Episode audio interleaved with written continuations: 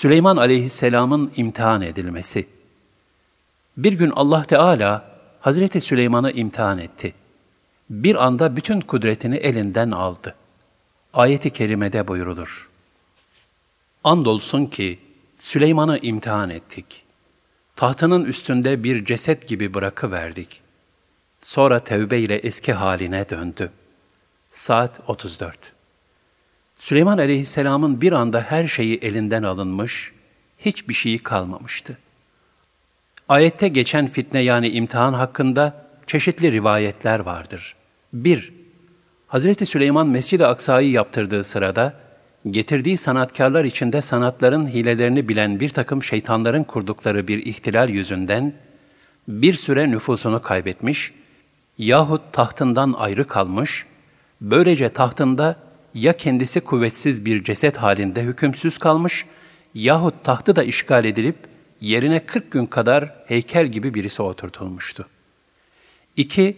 Bir rivayette Süleyman aleyhisselam, zevcelerinin hepsinden oğlan çocuğu olmasını ve bunların da Allah yolunda küffar ile cihad etmelerini istedi. Fakat inşallah diyerek Allah'ın ismini anmayı unuttu. Bunun üzerine ancak bir zevcesinden sakat bir oğlu dünyaya geldi. Nitekim Hz. Peygamber sallallahu aleyhi ve sellem Efendimiz de kendisine ruh, ashab-ı kef ve Zülkarneyn aleyhisselam hakkında sual sorulduğunda yarın gelin haber vereyim buyurmuştu. Ancak inşallah demeyi unutmuştu. Bu sebeple Efendimiz sallallahu aleyhi ve selleme de bir müddet vahiy gelmedi. Allah Teala şöyle buyurur. Allah'ın dilemesine bağlamadıkça, inşallah demedikçe, hiçbir şey için bunu yarın yapacağım deme. Bunu unuttun takdirde Allah'ı zikret. Umarım Rabbim beni doğruya bundan daha yakın olan bir yola iletir de. El-Kehf 23-24 3. Diğer bir görüşe göre Süleyman aleyhisselam şiddetli bir hastalıkla imtihan edildi. Tahtının üstünde cansız bir ceset gibi kaldı. 4. Başka bir rivayete göre ise Allah Teala içine bir korku verdi. Öyle ki bela gelmesi endişesiyle Süleyman aleyhisselam cansız bir ceset haline geldi. Sonra Allah'ın lütfuyla kendisine tekrar eski hali bahşedildi. Süleyman aleyhisselam şöyle istiğfar etti. Rabbim beni bağışla. Bana benden sonra kimsenin ulaşamayacağı bir hükümranlık ver. Şüphesiz sen daima bağışta bulunansın dedi. Saat 35 Süleyman aleyhisselamın kimsenin muktedir olamayacağı güçlerin kendisine verilmesini istemesi, tefahür yani övülmek için değildi. Zamanındaki zalim padişahları zelil etmek içindi. Çünkü devrindeki padişahlar gurur ve kibir içinde zulmediyorlardı. Fahrettin Razi, Süleyman aleyhisselamın duasına şöyle bir mana da vermiştir. Rabbim, bana öyle şanlı bir mülk ver ki, ben ona kavuşup öldükten sonra, dünya mülkünün vefası olsaydı Süleyman'a olurdu denilsin de, kimsenin dünya saltanatına hırs ve rağbeti kalmasın. Bu ifadeden anlaşıldığına göre Süleyman aleyhisselamın asıl maksadı, dünya mülkünü değil, ahiret mülkünü istemektir.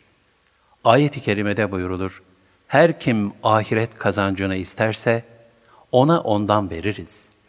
Her kim de dünya gelirini isterse, ona da ondan veririz. Fakat onun için ahirette bir nasip yoktur. Eşşura 20 Yine ayeti kerimede buyurulduğu üzere Allah Teala Hazreti Süleyman'ın duasını kabul etti. Biz rüzgarı ona boyun eğdirdik. Onun emriyle istediği yere tatlı tatlı akıp giderdi. Bütün bina yapan, dalgıçlık yapan şeytanları da ve kötülük yapmamaları için zincirlerle birbirine bağlanmış, diğerlerini yani cinleri veya isyancı kabileleri, köle ve esirleri de ona boyun eğdirdik. Saat 36-38 Bu ayetlerden anlaşıldığına göre Allah Teala, bina ve dalgıçlık yapmak için şeytanları, cinleri Hz. Süleyman aleyhisselamın emri altına vermiştir. Bu şeytanlardan bir kısmı Hz. Süleyman'ın emriyle büyük binalar, mescitler, saraylar, resimler, havuz gibi çanaklar, sabit büyük kazanlar yapıyorlardı ki, bu işleri yapmaya insanlar güç yetiremiyorlardı. Bu şeytanlardan bir kısmı da denizden çeşitli nimetler, cevherler ve ancak denizde bulunabilen güzel eşyalar çıkarıyorlardı. Ayet-i kerimedeki zincirlerle birbirine bağlanmış diğerleri ifadesi ise iki şekilde anlaşılmıştır. Bir, bir kısım müfessirler Süleyman aleyhisselamın elinde bulunan köle ve esirler olarak yorumlamışlardır.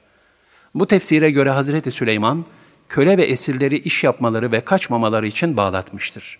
İki, bir kısım müfessirler de bu ifadenin bazı şeytanların, cinlerin Hazreti Süleyman'ın emrine karşı geldikleri ve bu yüzden çalışmaları ve cezalandırılmaları için zincire vuruldukları anlamına geldiğini söylemişlerdir. Ekseriyetle bu ikinci görüş kabul edilmiştir. İbn Kesir de bu ikinci görüşü kabul eder ve zincire vurulanların şeytanların inatçı, isyankar, iş yapmaktan imtina eden, direnen veya güzel iş yapmayan kısmı olduğunu söyler. Hz. Süleyman aleyhisselama böyle bir kudret ve ihtişam veren Allah Teala, ona geniş bir tasarruf salahiyeti de vermişti. Cenab-ı Hak şöyle buyurur, İşte bu bizim bağışımızdır. İster ver, ister elinde tut. Hesapsızdır dedik. Doğrusu onun bizim katımızda büyük bir değeri ve güzel bir yeri vardır. Saat 39.40 Ebu Hureyre radıyallahu anh'ten rivayet edildiğine göre Resulullah sallallahu aleyhi ve sellem şöyle buyurdular. Cinlerden bir ifrit dün akşam namazımı bozdurmak için üzerime atıldı. Allah bana imkan verdi de onu kıskıvrak yakaladım. Hatta sabah olunca hepiniz göresiniz diye onu mescidin direklerinden birine bağlamayı arzu ettim. Ancak kardeşim Süleyman aleyhisselamın şu sözünü hatırladım. Rabbim beni mağfiret et. Bana benden sonra kimsenin ulaşamayacağı bir hükümranlık ver. Saat 35. Allah da onu hor ve hakir olarak geri çevirdi. Süleyman aleyhisselam kendisine bu kadar büyük bir zenginlik ve saltanat lütfedilmiş olmasına rağmen daima huşu, tevazu ve vecd içinde bir kulluk hayatı yaşayıp kalbini dünyadan müstani kılmayı bilmiştir. Nitekim onun bu faziletini beyan sadedinde Süleyman aleyhisselam kendisine bahşedilen mülke rağmen Allah'a duyduğu huşu sebebiyle ölünceye kadar başını semaya kaldırmamıştır buyurulmuştur.